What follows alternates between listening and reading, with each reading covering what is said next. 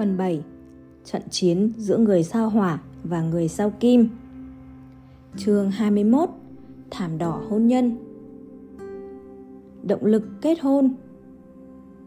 Dù yêu nhau thắm thiết đến mấy thì cũng phải có hai kết cục. Một là chia tay hoặc kết hôn. Hôn nhân là nấm mồ của tình yêu. Ai cũng nghe câu này, nhưng vẫn thi nhau bước lên tấm thảm đỏ hôn nhân. Nguyên nhân là gì? Nguyên nhân khiến con người kết hôn chủ yếu là một Yêu cầu của xã hội Đây là một trong những động lực để kết hôn. Kết hôn khiến cho tình yêu đôi bên được xã hội công nhận, bảo vệ. Các hình thức sống chung, cưới không đăng ký đều là hình thức hôn nhân không được pháp luật công nhận, bảo vệ tình yêu không được xã hội thừa nhận thì khó mà phát triển được ví dụ bạn có tình nhân nhưng chỉ có người bạn đời chính thức hợp pháp mới có thể tham gia các vòng xã giao trong xã hội. Tình yêu tình nhân chỉ là ngầm mà thôi. Vì thế các cuộc tình bóng tối đó sớm muộn sẽ tan vỡ.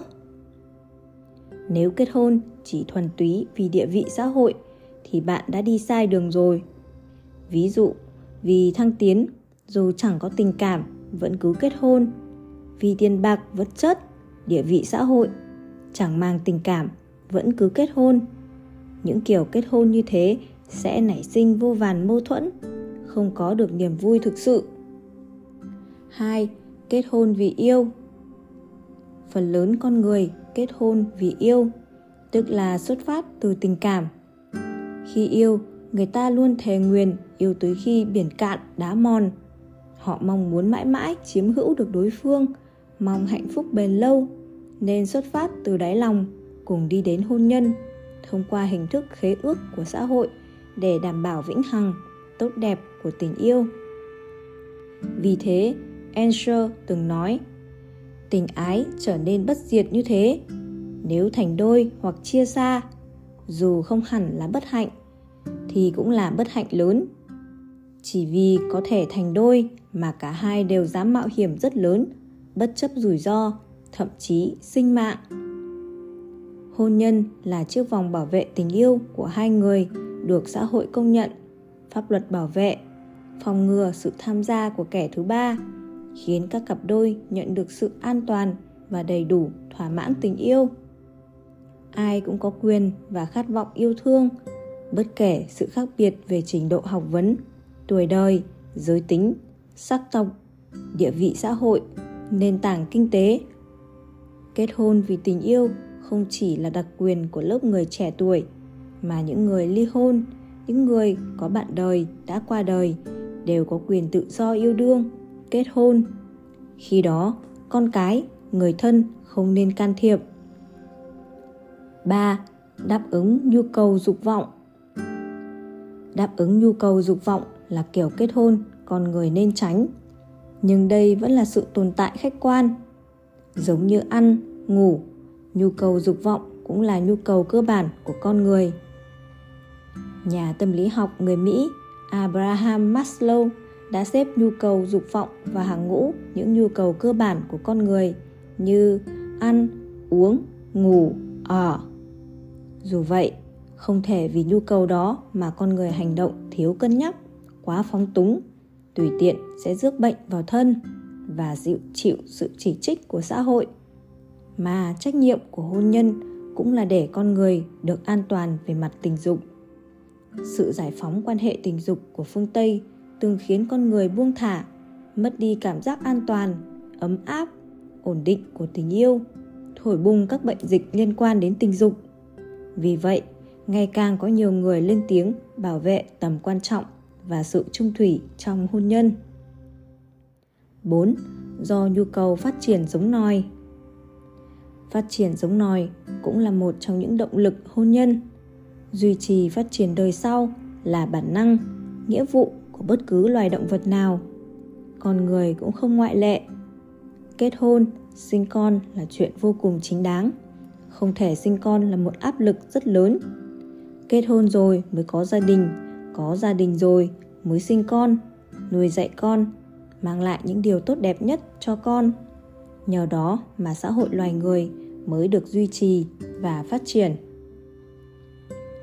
Tâm lý kết hôn của nam giới.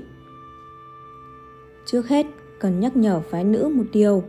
Dù bất luận có lãng mạn đến đâu, tài giỏi, nổi bật thế nào, ân cần, quan tâm ra sao, tức là một người đàn ông có hoàn hảo đến đâu đi nữa, thì sau khi kết hôn, bạn sẽ thất vọng khá nhiều. Từ yêu đương chuyển thành hôn nhân. Thái độ, đặc điểm tâm lý của đàn ông vô cùng khác biệt. Khi yêu, đàn ông luôn có một cảm giác phụ nữ yếu đuối, nên hầu hết đều mang lòng chăm sóc. Phụ nữ cũng vì nhận thức không nên quá chủ động với người mình thích, nên luôn biểu hiện ra dáng vẻ yếu đuối nhưng sau khi kết hôn rồi, trở thành vợ người ta rồi, nấu cơm, chuẩn bị nước tắm cho chồng, những việc đó đều được đàn ông coi như lẽ đương nhiên. Nếu một ngày nào đó người vợ không làm vậy, người chồng sẽ nghi ngờ, vì sao hôm nay không chuẩn bị nước tắm? Trong con mắt đàn ông, mình là người kiếm tiền, vợ là người tiêu tiền, đã trở thành mô thức. Nếu có ngày nào đó mà người vợ đột nhiên lười biếng, yêu cầu, hôm nay chúng mình ăn bên ngoài nhé người chồng át hẳn trong lòng không vui.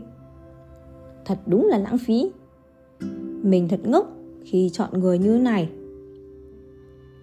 Khi yêu, có lẽ sự lãng mạn, vẻ đẹp của nữ giới đã mê hoặc đàn ông. Hơn thế, những người đàn ông yêu để kết hôn thường không chú trọng tới vấn đề này nguyên tắc thực tế của đàn ông khi tìm vợ, có quá nửa là dựa vào việc cô gái đó có chấp nhận theo mô thức chồng kiếm tiền, vợ tiêu tiền hay không.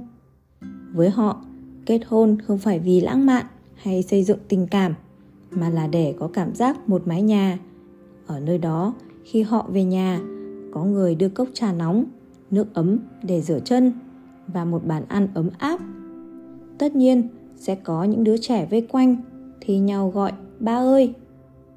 Thi thoảng, có lẽ bạn sẽ giúp vợ dọn dẹp bếp núc một chút, thể hiện lòng tôn trọng vợ.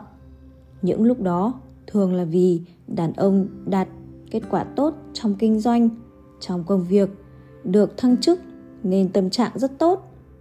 Đàn ông đã kết hôn, thường có thêm chút xấu hổ. Họ cảm thấy đã là vợ chồng rồi, không cần phải nói lời đường mật nữa. Họ luôn cảm thấy dù sao cũng là yêu rồi, cứ nói đi nói lại, mãi rất phiền. Vì thế, có ba việc mà đàn ông khó làm được. Một là thường xuyên bày tỏ tình cảm với vợ, nhất là những câu khiến người vợ cảm thấy vị trí của mình trong lòng người chồng như anh yêu em, anh thích em, anh không thể sống thiếu em. Đó là những câu khiến họ thấy khó khăn để mở miệng. Hai là ca ngợi vợ các ông chồng sẽ chẳng nói như lúc còn đang yêu. Em đẹp quá. Em mặc bộ váy này đẹp lắm. Khiến người vợ cảm thấy chồng không còn chú ý đến mình nữa. Ba là lịnh vợ.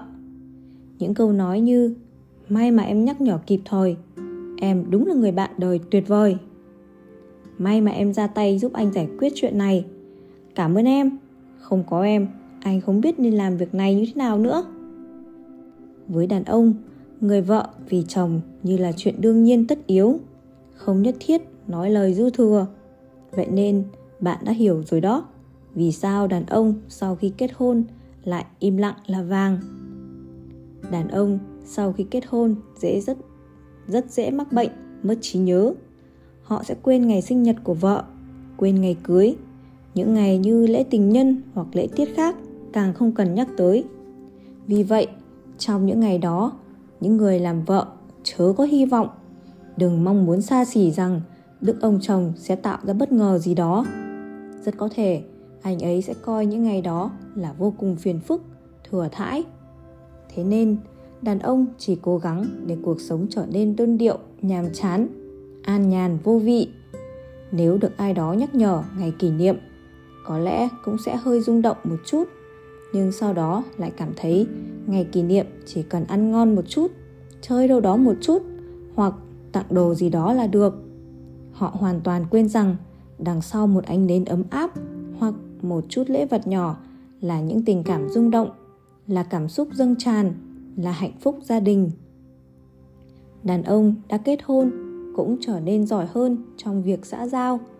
Họ thường có rất nhiều bạn bè tới nhà làm khách. Họ sẽ bảo vợ, nấu cái này, làm cái kia họ thích các cuộc tụ tập mà trong những trường hợp đó, người vợ chớ nên tham gia. Dù rằng lúc trước, khi cưới đã tham gia vô số lần, đã gặp gỡ hầu hết bạn bè của chồng. Mỗi lần tụ tập như thế, người chồng thường rất vui vẻ. Có lẽ các cuộc tụ tập ấy chán ngắt, toàn nói những chuyện lặt vặt, nhưng các ông chồng lại tìm được niềm vui ở đó. Nếu người vợ có không vui, người chồng cũng chẳng để ý câu chuyện dưới đây để chứng minh điều đó. Sao ngủ sớm thế? Tí có khách đến đấy. Tôi cố ý ngủ sớm đấy. Khách gì mà khách? Chẳng phải đám anh em ngày thường của anh đó sao? Anh không cần đi làm, nhưng tôi cần đi làm. Anh tụ tập hết đám này đến nhóm khác, đến tận đêm. Anh có nghĩ cho tôi không? Nhà này là quán ăn à? Tôi là mẹ già phục vụ các anh à? Lần trước vì không ngủ được, suýt tôi bị máy cắn cắn vào tay đấy. Anh quên rồi à? Anh biết rồi, hôm nay em chiếu anh một tí. Không, nghe lời này của anh thật chán ghét. Đó, người chồng giỏi xã giao, nhưng lại chẳng coi vợ ra gì. Nếu cứ tiếp tục, thì chẳng khó hình dung rằng mâu thuẫn giữa họ ngày càng lớn.